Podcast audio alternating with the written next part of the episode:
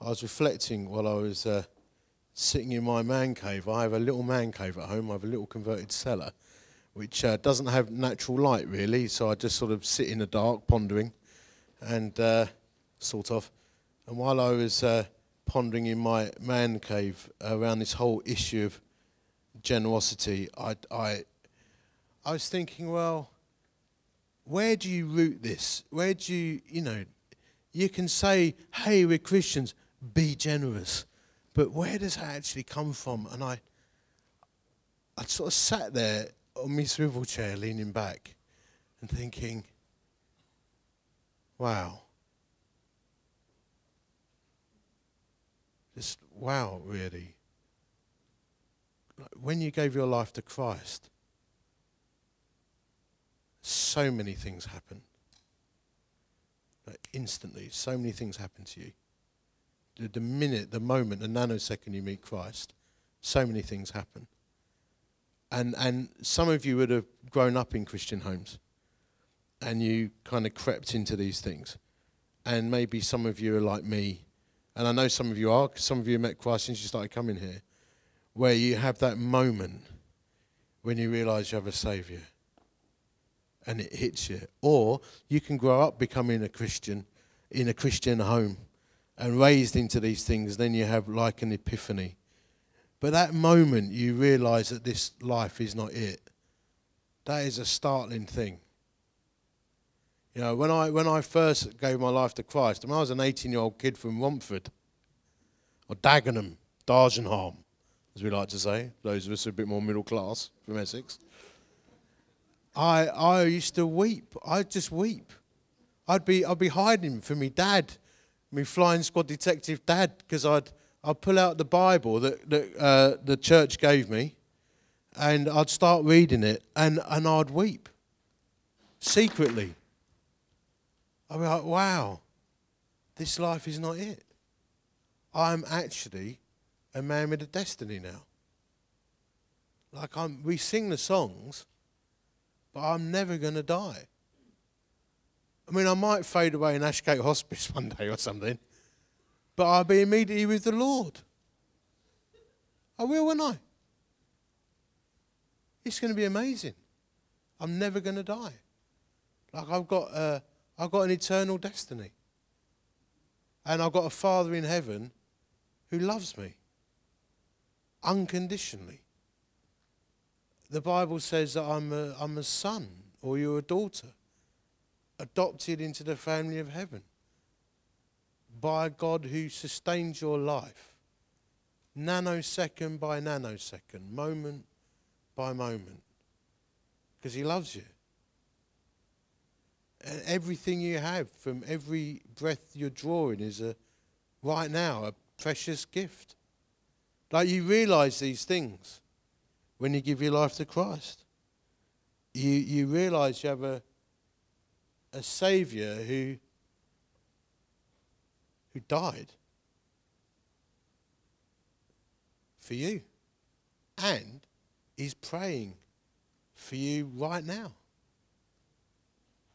I mean, it's honestly absolutely mind blowing. And, and the Bible says that when we give our lives to Christ, we're then filled with His Holy Spirit. I mean, you. I mean, we just say these things in charismatic churches, but it's astonishing. You are filled with God's Spirit. His presence is within you to give you power and strength to live another life. That is incredible. And the Bible says, and I'm not afraid of this term. People say it's cheesy. It's not. We're born again. We're born again into the family of heaven, filled with God's Spirit. It is an utterly uh, incredibly remarkable thing. And you're realizing that you're following a God whose very nature is love, and by His Spirit is transforming you moment by moment into the likeness of Jesus. Even though we have our grumpy moments and weird moments, actually loves you that much and cares for you that much He's filled you with His Spirit and is investing into your life to prepare you for eternity right now. That is the actions of a lavishly loving, generous, incredible God. For God so loved the world that he gave his only Son. That whoever believes in him should not perish but have eternal life. Now that tells me something. If you realize this, and I know many of you here who know Jesus will know that all those things are true, you would think that that would have a profound impact on the way we all live our lives, wouldn't you? You would think that, knowing that we are going to be in eternity together forever, that we have our destiny secure, and we have a Saviour who died for us, and we have the presence of His Spirit running through our veins, our very being is full of His power, and He gives us all this great stuff. You would think that that would have an outworking in the way we interact with each other. You would at least hope so. And yet, and yet, and some of you might have heard me say this before, a few years ago, uh, and uh, forgive me if you have heard me say this before, but it's pertinent. A few years ago, I was sitting in Pizza Express with a friend of mine outside a conference centre for a denominational conference for a denomination I wasn't part of, but I was speaking and stuff at this conference. Having a Pizza Express with my mate, and the waiter came over and he went, A lot of Christians in here tonight. And I went, Really? And he went, yeah. I said, How can you tell? He went, He said, It's the same every time there's a Christian conference. It's like this. I went, Is it? He said, How, how do you know they're Christians? I'm thinking, I'm on here. The, he, I'm, I'm going to preach the gospel, he's going to get saved. He can tell by the aura with the presence of the Spirit hovering over me. That's what I thought. I thought, I'm looking at me mate Dave, and I'm thinking, we're in, we're in here, trigger, you know. And then he said, and he went, they all order tap water. He said, none of them tip, and we get more complaints. He said, what are you guys doing here? Nothing. Said, Nothing. Nothing. It's amazing. And me and Dave just looked at each other. I got back into my uh, pepperoni pizza. And I thought, that, that is one massive disconnect there. And I'm, I'm, I'm going to call it as I see it, because I have to. My understanding theologically from the book and all the benefits of becoming a Christian and all the things that God says about you, that we would be amongst the most generous amazing, loveliest people to know on the face of the planet. You would think. But my experience is not that over the years. In some people, it is.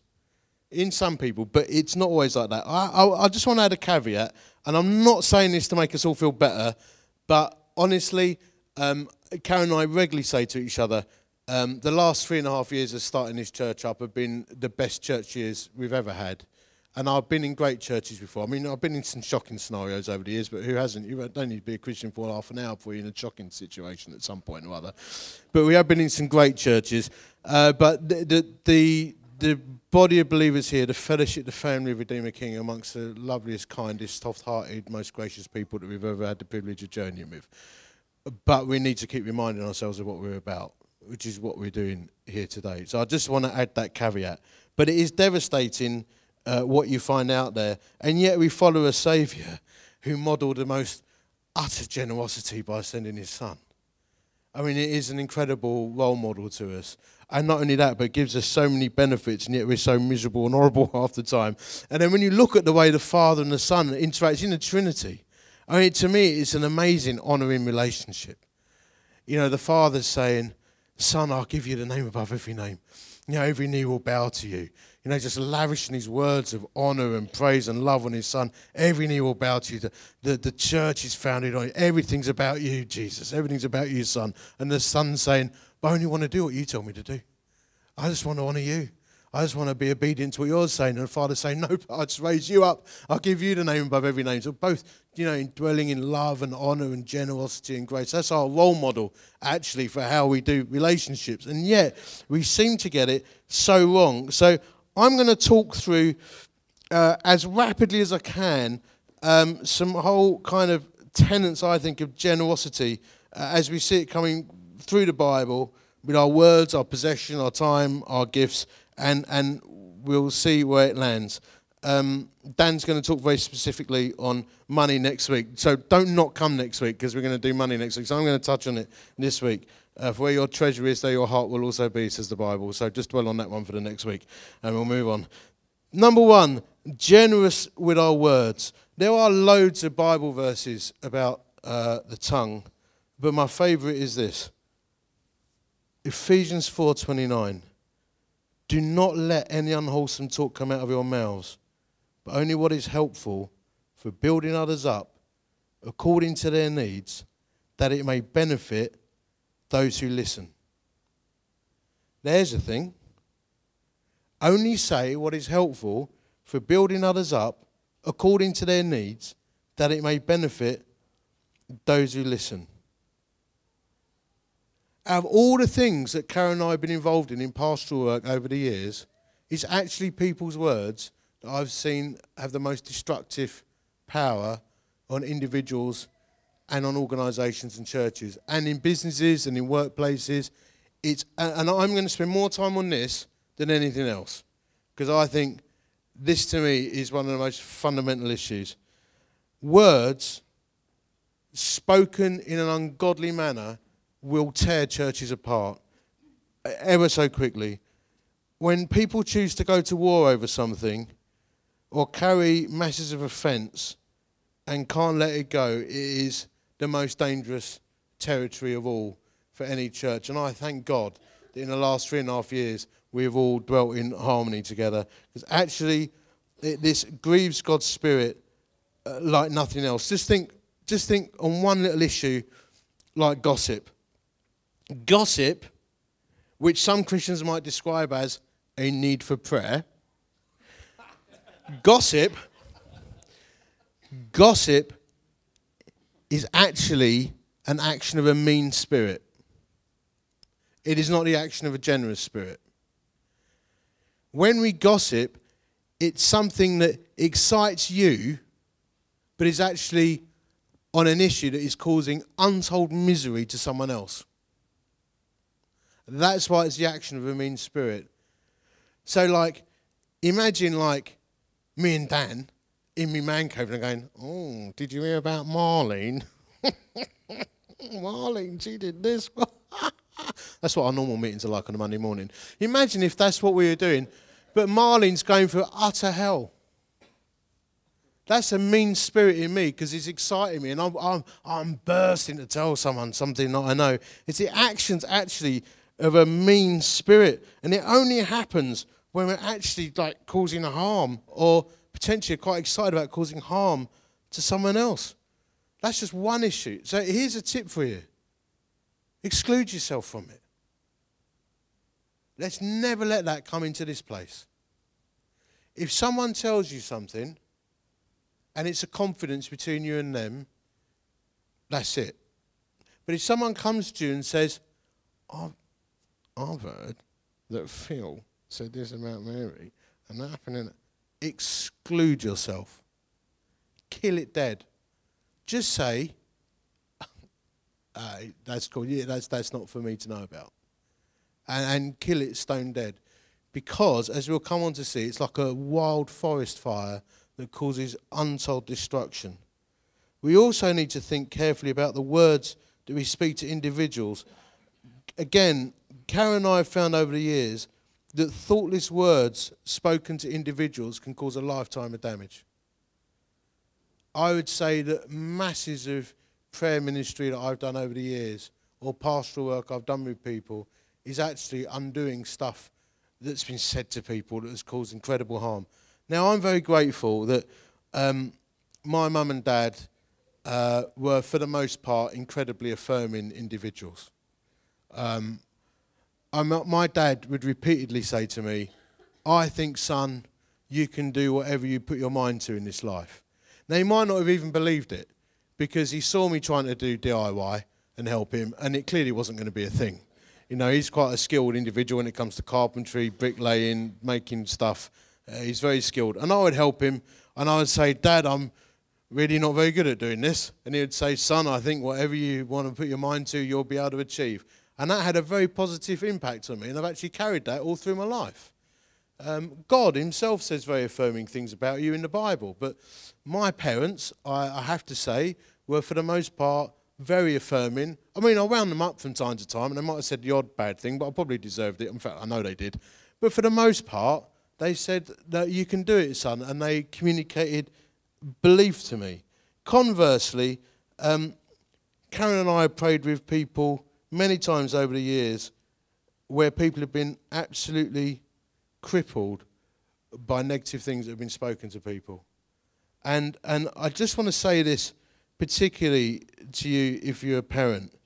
I know, uh, I think I can say this now that my kids have nearly left and Emily's nearly 20 and Annie's just about to fly the nest. See you later. Empty nesting. Come on. Affirming you. So um, I, uh, I, uh, I think we can say this now that they're, they're loving the Lord and still with us, and, and uh, we've done the baby toddler thing. Um, be very careful what you say to your kids. Just be very careful. Now, even when you're really wound up. And if you do say something that's very unaffirming or negative, which I've done in the past, then you just need to go and say, I know I said, that out of anger and I'm really sorry, would you forgive me? Which is a thing that parents don't often do, but I think is a really good thing to do. And, and then they won't carry it through their lives. Um, but we have to be so careful when it comes to the things we say. Let me read you this from the word. This, this is, to me, stunning and uh, very scary. Here we go. This is James 3. When we put bits into the mouths of horses to make them obey us, we can turn the whole animal. Or take ships as an example. Although they are so large and are driven by strong winds, they are steered by a very small rudder wherever the pilot wants to go. Likewise, the tongue is a small part of the body, but it makes great boasts. Consider what a great forest is set on fire by a small spark. The tongue also is a fire, a world of evil amongst the parts of the body. It corrupts the whole body, sets the whole course of one's life on fire, and is itself set on fire by hell. All kinds of animals, birds, reptiles, and sea creatures are being tamed and have been tamed by mankind, but no human being can tame the tongue. It is a restless evil full of deadly poison. The Bible doesn't pull its punches, does it? With the tongue we praise our Lord and Father, and with it we curse human beings who've been made in God's likeness. Out of the same mouth come praise and cursing. My brothers and sisters, this should not be. Can both fresh water and salt water flow from the same spring? My brothers and sisters, can a fig tree bear olives or a grapevine bear figs? Neither can a salt spring produce fresh water. Who is wise and understanding among you? Let them show it by their good life, by deeds done in the humility that comes from wisdom. But if you harbor bitter envy, selfish ambition in your hearts, do not boast about it or deny the truth. Such wisdom does not come down from heaven, but is earthly, unspiritual, demonic.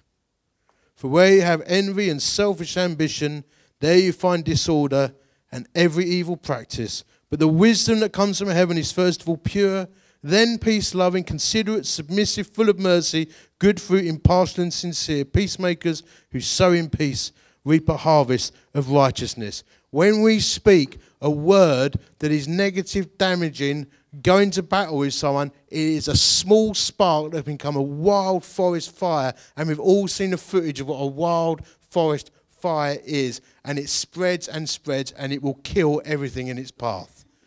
One small thing can cause utter devastation. It could be a, a word of anger spoken to someone. You're fed up with someone and you're good with words. You know how to do their legs in with something that you say. It could be some bit of dissent in the fellowship, a little bit of gossip, and it's that little spark and it spreads like wildfire. It starts off by smouldering and then it spreads. That's why I'm talking about gossip because gossip is people forming triangles of conversation. It just spreads and spreads and spreads. And honestly, it just takes everything down. And the Bible's clear. The Bible's saying that's demonic. I mean, that's full on. It's full of poison. The bitten bridle for us is the Holy Spirit. So we ask God to tame our tongues so that we speak life. I think everything we speak should be words that bring life. That's what the Bible says. Think about something before you say it. Is it bringing life? If someone's saying things to you that are not bringing life, you can say, Is this bringing life to this situation? That's what I think our words should be like. But when it's not like that, it's incredibly destructive. Our words should be laced with generosity. The best way you can go about this is to pray that God breaks your heart for people. People are not the enemy, the enemy is the enemy. Everyone's winnable. Everyone's lovable, actually. Even a person who most winds you up in this church can be lovable.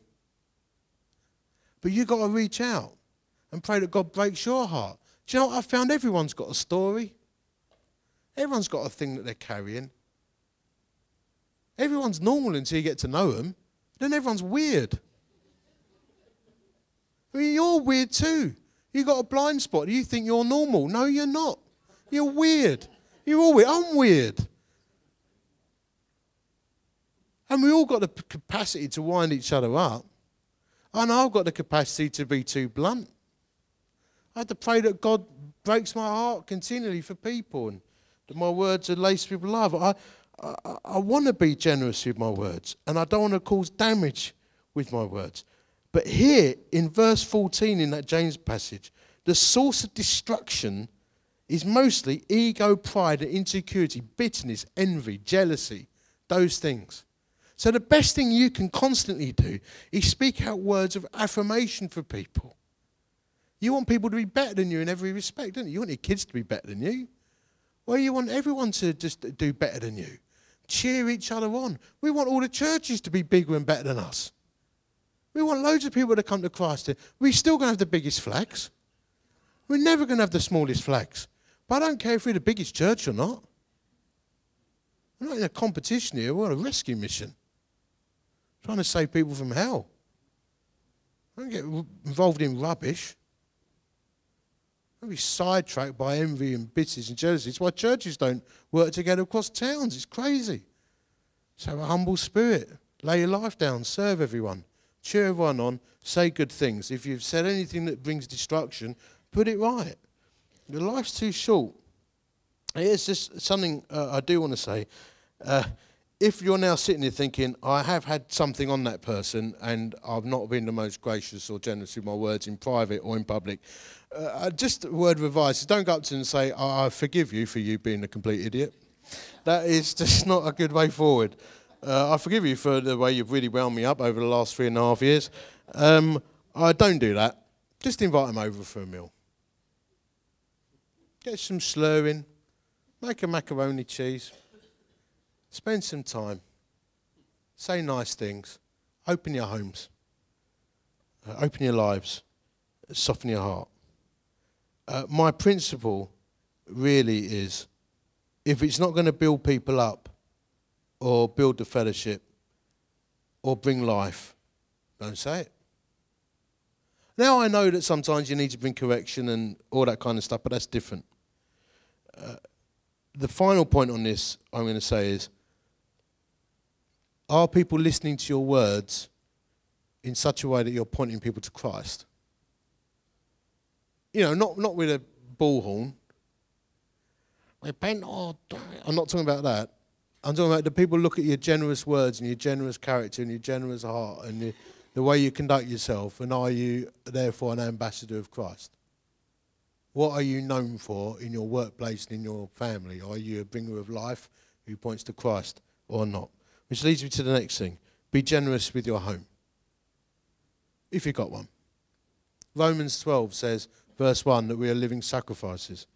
And then later on, after verse 9, it starts talking about practicing hospitality. Practice hospitality. That is not an option. It's saying practice hospitality, be a living sacrifice. Uh, very briefly on this, that does not mean just inviting people over for a meal, although that is a good thing to do. Inviting people over for a meal is a very good thing to do. But here's a tip start spending time with people that you don't know who aren't like you. That is one of the greatest kingdom challenges. Spend time with people who are not like you, and it will enrich your life like you don't believe. But here's the other thing when you talk about in the Bible, when we talk about practicing hospitality, it doesn't mean do come over for dinner on Thursday at seven o'clock, blah, blah, blah, blah, and you have a nice dinner together. That is part of it, but it's not all of it. It's about being inconvenienced, being prepared to be inconvenienced. You know what it's like when someone turns up at your door and you don't want them to come in. I mean, I'm a shocker in my house because I invite people over without giving the family notification.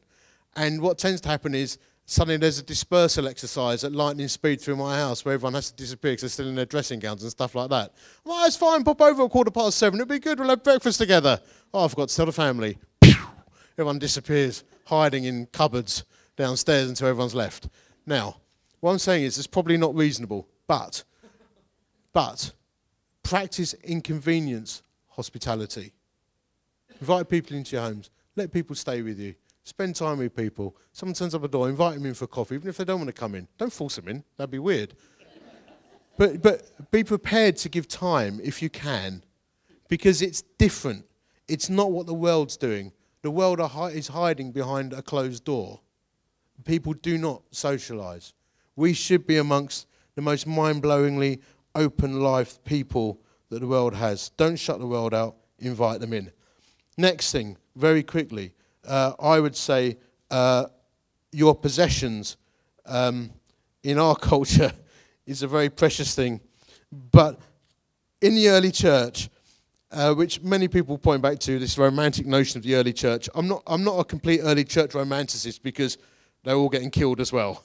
And it was really tough time, and people being martyred and uh, beaten up and persecuted, and so there's there's something else going on there that no one talks about.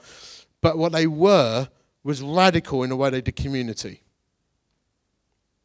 Because their lives had been so touched by a gracious, loving God who they realized had died for them, and are now filled with His Spirit, it turned the way they lived their lives upside down. So they started to live with not just the opposite spirit in the way they behaved, but had the opposite spirit about their possessions. No one told them to do this, but it's why you get the classic verses in Acts 2:42, they devoted themselves to the apostles' teaching, to fellowship, to the breaking of bread, and to prayer. Everyone was filled with awe at the many wonders and signs performed by the apostles. All the believers were together and had everything in common. They sold property and possessions to give to anyone who had need. No one told them to do that. They just started doing it. And then it says it again, like it, it, it carries on. Uh, Acts 4 all the believers were one in heart and mind. No one claimed that any of their possessions was their own, but they shared everything they had. With great power, the apostles continued to testify to the resurrection of the Lord Jesus, and God's grace was so powerfully at work in them all that there were no needy persons among them. From time to time, those who owned land or houses sold them, bought the money from the sales, and put it at the apostles' feet, and it was distributed to anyone who had need. Wow. When people talk about the early church, they want to talk about the miracles. They don't talk about the sharing of possessions, common holdings of goods, and the persecution. But, but the lack of common ownership was a startling thing. Now, um, I'm, I'm not going to stand here and say, let's start doing that, uh, because I think it'd be a bit culty and weird. But what I'm saying is this particularly if you own a Ferrari, hold it lightly. Um, because the, your pastor loves it. On a serious note, hold everything lightly. Hold everything lightly.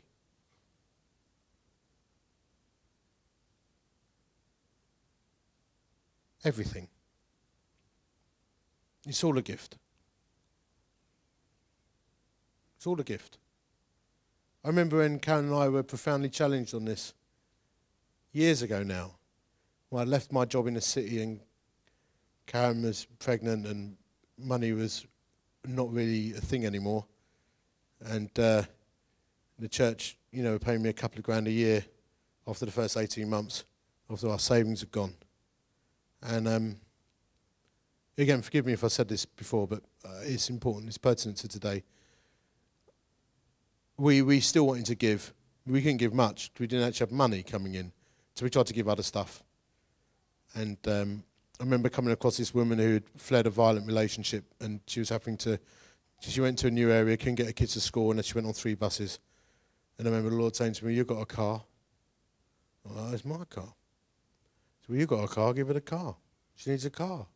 I'm like, Well, it's my car. If I give it a car, I won't have a car. I'm going to have to get a bus. But the Lord said, Well, give it a car. So I went on to Karen and I said, This woman needs a car. If I give it a car, I won't have a car. I to get a bus. What's the point in her having a car if I haven't got a car? And Karen said, Give it a car. Well, mm, it's holy. She's actually, Karen, I talk about it, Karen does it. So we, we, we took the, uh, we took the, we drove the car, we drove the car around there and signed it over, gave her the car. So walking back thinking, what's that about? I need to get a bus now, I haven't got any money. And then I, uh, I was walking to the church up the road to preach, and it was raining, so I had me obviously walking now. And uh, I was walking up the road in a raincoat, and I came across a down and out bloke. And he went, literally, I just stopped and started talking to him. And he went, That's a nice coat. Thought the Lord say, Give him your coat. So if I give him my coat, I'll have a coat. So give him your coat. So, You're kidding me. So then I gave him my coat, and he went, It fits me perfectly. I went, Great. I'm happy for you. And I went and preached, and then walked home, and got soaking wet. When I got in, Karen was watching a program on TV. It was a Sunday evening and there was a bloke wearing a three quarter length suede jacket, black. Very nice jacket. Karen said, Why are you wet? And I said, I'll give my coat to someone. She said, Why'd you do that? Oh, she's the person who told me to do it normally. I said, I don't know. Just a bloke needed a coat, so I gave him a coat. She said, That's good. So that sort of coat would suit you. What, that one? On the TV programme? She said, That would really suit you. I went, oh, I would, yeah, nice. So if we got a couple hundred quid a coat like that. So I'm just sort of driving myself off with a tea towel, you know, sitting there watching the TV.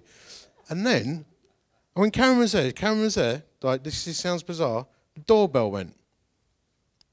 And it was a woman called Sue, who I'd led to Christ about a month earlier, who had been a violent debt collector, and now met the grace of Jesus and was a lollipop lady. It's a rapid turnaround. That's what happens. That's actually what happens. And uh, she, uh, she stood there carrying a bag, like a big Debenhams bag. And she went, very Essexy, she went, bought me boyfriend a coat, don't fit him. Thought it'd fit Beachy. I went, really? She went, yeah, open the bag. So I opened the bag. It was a three quarter length black suede coat. So I'm now a bit shell shocked.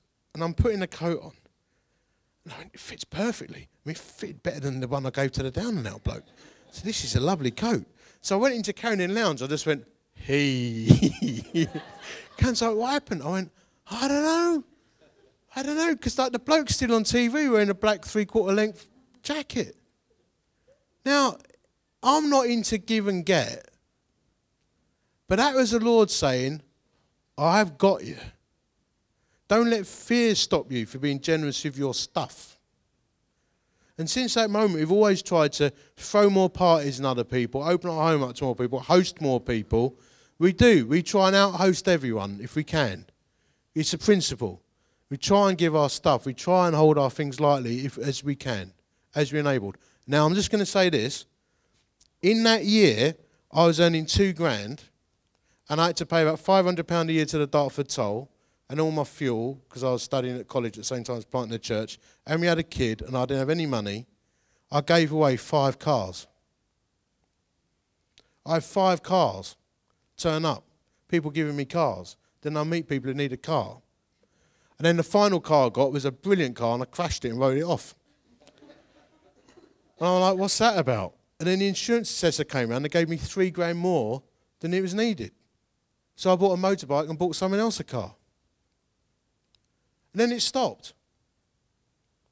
Even one time, I just I know you're going to think this is mad, but this is all in this season of learning a lesson. Even one time, I was walking down the road and someone had given me a watch. It's a nice watch. I was walking down the road and I felt the Lord say to me, Ask that bloke there the time. I said, I've got a watch on. So ask him the time. So I'm not like this all the time, by the way. But I went over to this guy and went, You got the time? And he went, No, mate, I haven't got a watch. I thought, Oh. I'm not joking. And, um, and I said, Oh, I said, Look, I've just got to say, it's going to sound really weird. I lead a church, I'm a committed Christian, and I was praying, and I felt my Father in heaven say, Ask you the time. And I just think, maybe you need a watch. And he went, Wow. He said, I've just come over to this country to teach, and I'm desperate to find a church. I need to, I've left my family behind to earn money to send back and I'm desperately looking for a church. Said, What's your, what's your church? So I told him the church, and, um, and he said, Well, it's me. He said, Would you pray with me now? So we prayed together in the street. And then um, I thought, It's great, he won't want me to watch anymore. And he went, And the watch is such a blessing, thanks, because I can't afford to buy a watch. Oh. And he never came to the church. So I don't know what that was about. But anyway, um, the next morning, I had an early morning breakfast meeting at a cafe on the A127 called the Best Cafe Fry Up in Essex. And it wasn't, but that's what they said. And I was met a bloke, and he put a, he put a box in front of me, and he said, It's the strangest thing. I was shopping with my wife yesterday in Lakeside Shopping Centre, and I thought, I think the Lord wants me to bless Carl with a new watch. So I bought you a watch. And it was a watch that Karen had pointed out the day before in a catalogue. So we should have a watch like that. And I went, It's about 100 quid, I can't afford that. And it was the same watch, wasn't it? It was the same watch. And then it all stopped. Nothing like that. I mean, I tried giving away my car to get a Porsche. It didn't work. You know, giving myself a, uh, a giving away a jacuzzi to get a swimming pool didn't happen. Giving away a paper airplane to get a jet, not happened. It's not happened. It was a season. And It was a season of this. Do not be afraid to hold your possessions lightly because your Father in heaven knows what you need and He'll give it to you when you need it. Trust me. I know it sounds bizarre. I've just got to tell you what happened to me, and we tried to live it ever since. Generous with our homes, generous with our possessions. The Bible even says, lend, lend without expecting back, the Bible says. Be generous. We should be known as the most generous people on the planet. Blow people's minds. That's what I think. Be generous with your gifts and your time. Each of you should use the gift you've received to serve others as faithful stewards of God's grace, stewards of God's grace in its various forms. Ephesians 2:10 we're God's handiwork created in Christ Jesus to do good works which God's prepared for us in advance for us to do. The Bible's full of it. God has given each of you unique gifts. Use them. We need your help now. We're growing and we need your help. We need help in kids groups. We need help with CAP. We need help with setup. We need help with prayer. We need help with fixing stuff. What amazing if you had some people who've got some skills. We can help people who've not got stuff to fix their homes up. Use our practical gifts. There'll be people with financial gifts. We need those gifts too. We can have DIY squads blowing people's minds around the town. There is so much stuff that we could do. There are people here with gifts in art and music. I'd love to have some art stuff happening and creativity. There are people who are naturally gregarious. I'm looking around and I can see people who are naturally supremely gifted evangelists. You just don't know it yet. But we need you to step up and say, I'm here, how can I help? Annoy us with your belligerent demand to do something. Don't let us hunt you down. Hunt us down and annoy us. Honestly, I'd love to see creativity and service unleashed around this uh, church because God has given you gifts that we need to use generously. And finally, financial generosity. I've done this last because I think all the other stuff is about heart and character. And then where your treasure is, there your heart will also be. And Dan is going to go into this in much more detail. But my dream for this church is that we blow the lid off generosity and blow everyone's minds and everyone who interacts with this church just thinks, wow. It's why if we have a visiting speaker, we'll take, I want to take them out for a meal after. And I want to blow their minds in generosity. I want to treat them so well. It's, it's why if we're doing anything, we want to do it to a high standard. It's, it's why we don't have a bowl collecting pennies for the tea and coffee. I just want to have a tea and coffee. I mean, someone's got to pay for it. But we pay for it uh, by the giving. But the more we give, the more we can do. Blessed is the one who considers the poor, Psalm 41, 1 to 3. In the day of trouble, the Lord delivers him. The Lord protects him and keeps him alive. He's called blessed in the land. Proverbs 11, 25. One gives freely, yet grows all the richer. Another withholds what he should give and only suffers want. It's so true, isn't it? Because the more you give, the more you realize you don't actually need it anyway. And the more you hold back, you always want more. I think it was J.D. Rockefeller, if I remember off the top of my head, they said, How much money do you need to be really happy? He's the first proper billionaire in the world, in world history. How much money do you need to be happy? Just a little bit more, he said. Just a little bit more. It's never enough. Whole family uh, just split up over the money. But those who are generous, well, I think the Lord loves it. Proverbs 19:7, whoever is generous to the Lord lends to the Lord, and he'll repay him for his deed. Luke 6, judge not and you'll not be judged. Condemn not, you'll not be condemned. Forgive, you'll be forgiven. Given, it will be given to you. Good measure, pressed down, shaken together, running over, be put into your lap. For with the measure you use, it will be measured back to you. Now, we've never really taken up an offering. I don't know if you've known that. Those of us who've journeyed with us for the last three and a half years, we don't pass around little velvet bags or little boxes or open plates to compel you to give more because we can see if there's the sound of a coin or the rustle of a note. We don't do that. It's all online now, anyway. We do have a box that Johnny Boston made. It's lasted all this time because he's a proper carpenter. That's over there. We made it big in expectation it'd be bulging out the sides every week. Never really has. But we don't take up an offering because actually we just want the Lord to touch your hearts. And if you believe in what you're doing, you'll give. And Dan will talk about the principles of that next week. But I will say this we are dreaming big. Like big. You know, I'm not, I'm not in, I don't even know this about me, but I'm not into small stuff. Everything I do has got to be big and loud and outrageous. And I want to start a church here and build a church here, if God so graces us, that impacts this entire region. That can pay for church planting and mission around the world, that can uh, extract people out of debt and brokenness. I want this church to be a beacon of hope and joy and love to the most hurting, broken, and lost people in this whole region. I, I, I dream of a church of thousands being spread out around this region, all kinds of church planting activity. Not because I just want to be the biggest, shiniest church, but I just want to see as many people rescued as possible in, in the time that we got. I want to give it our best shot. That's part of the reason I quit my job to stay in Ches Vegas. I did. Because I, I believe that this thing could happen. So if you're not on board financially with it yet, get, please, all I say is, if you feel like this is your church, there is so much we could do. And I just want to say that it's not equal amounts, it's equal sacrifice. Some people here will earn shed loads, some people don't earn a lot. It's not equal amounts, it's equal sacrifice. Luke 12, 1 to 4. Jesus looked up and saw the rich put in their gifts into the offering box, and he saw a poor widow put in two small copper coins. And he said, Truly I tell you, this poor widow has put in more than all of them. For they all contributed out of their abundance, but she, out of her poverty, put in all she had to live on. It's equal sacrifice. But if we're in this, let's do this. I, I, mean, wouldn't it be great? I just, while I was sitting in my man cave, leaning back on my swivel chair, I thought, wouldn't it be amazing if one day I'm like an old boy, if the Lord allows me to live that long, I'm like an old withering prune of an old man, shuffling down the road on my Zimmer frame, and there's this massive building, loads of people going in, all ages and stages, and you look up and think, Oh, I think I was part of that once. How wonderful. Because God's people built this amazing, beautiful thing that's going to last generations.